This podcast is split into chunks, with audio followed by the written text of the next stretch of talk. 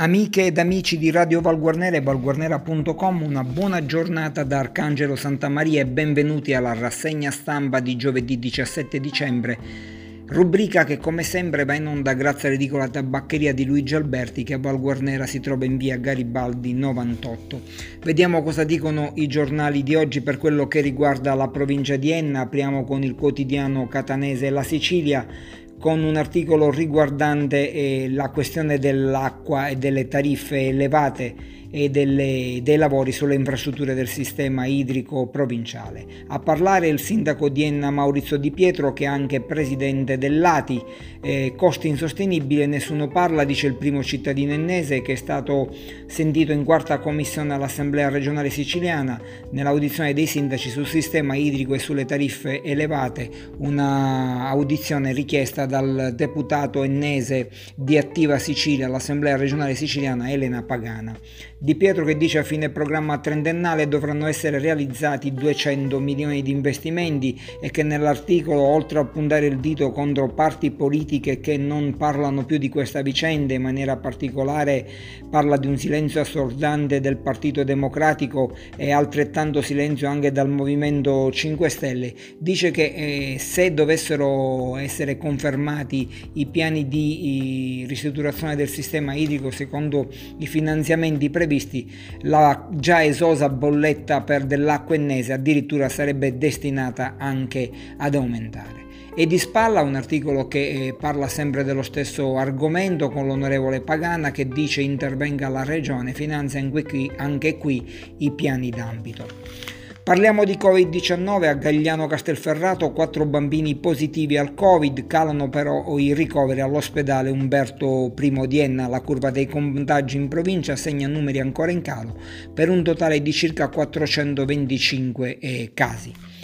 Passiamo alla politica, si parla di elezioni del libero consorzio che sarebbe in pratica l'ex provincia di Enna. Le elezioni a quanto pare dovrebbero svolgersi tra il 15 e il 30 marzo, elezioni definite di secondo livello perché a scegliere i rappresentanti, quindi il eh, presidente del libero consorzio e i consiglieri, saranno i sindaci dei comuni ennesi e i consiglieri comunali. Si parla di possibili candidati, Bivona che il sindaco di Regalbuto e QC, eh, sindaco di Sperlinga, sono gli ultimi nomi sui quali si potrebbero convergere le varie forze politiche. E poi in seconda pagina andiamo al comune di Enna dove sono in arrivo i buoni spesa per necessità. Prima di Natale l'amministrazione comunale accrediterà le somme per acquisti stanziate per le famiglie bisognose. L'assessore Giampiero Cortese che dice investimento di 150.000 euro e sono 800 i beneficiari. Sitin invece che si è tenuto dinanzi al Palazzo di Giustizia in campo oh, i magistrati onorari, organici carenti in tribunale e i giudici onorari nel flash mob eh, che si è tenuto questa mattina eh, hanno sostenuto i colleghi togati nella protesta con eh, un vero e proprio una, una bella azione dinanzi al Tribunale di Enna. Libero Consorzio Comunale è stato approvato il piano di protezione civile per coordinare le iniziative sulle strade principali, disposto l'uso di catene fino al 15 marzo, soprattutto nella zona nord della provincia. E poi Leonforte ha affidato l'incarico recupero del patrimonio edilizio nel centro storico. Eh, parliamo ancora, torniamo a parlare ancora di sanità, questa volta eh, con eh, la querela riguardante i pronto soccorso. Sui pronto soccorso l'azienda sanitaria provinciale chiude la querela politica. A Piazza Armenia la programmazione della rete ospedaliera è regionale, tutto il resto è solo un'esercitazione dannosa di stile. A parlare eh, sono il direttore generale Francesco Coiudi che è il direttore sanitario dell'ASP di Enna Emanuele Cassarà. Organizzazione dei punti di emergenza e venerdì si terrà una conferenza dei capigruppo sempre a Piazza Armerina. E qui uh, a Piazza Armerina uh, si parla di vigilanza sui siti uh, archeologici, in maniera particolare la Villa Romana del Casale. Arrivano i fondi per la Villa Romana del Casale, anche un drone per vigilare sul sito UNESCO. L'onorevole Lantieri annuncia un finanziamento di 250.000 euro per gli interventi.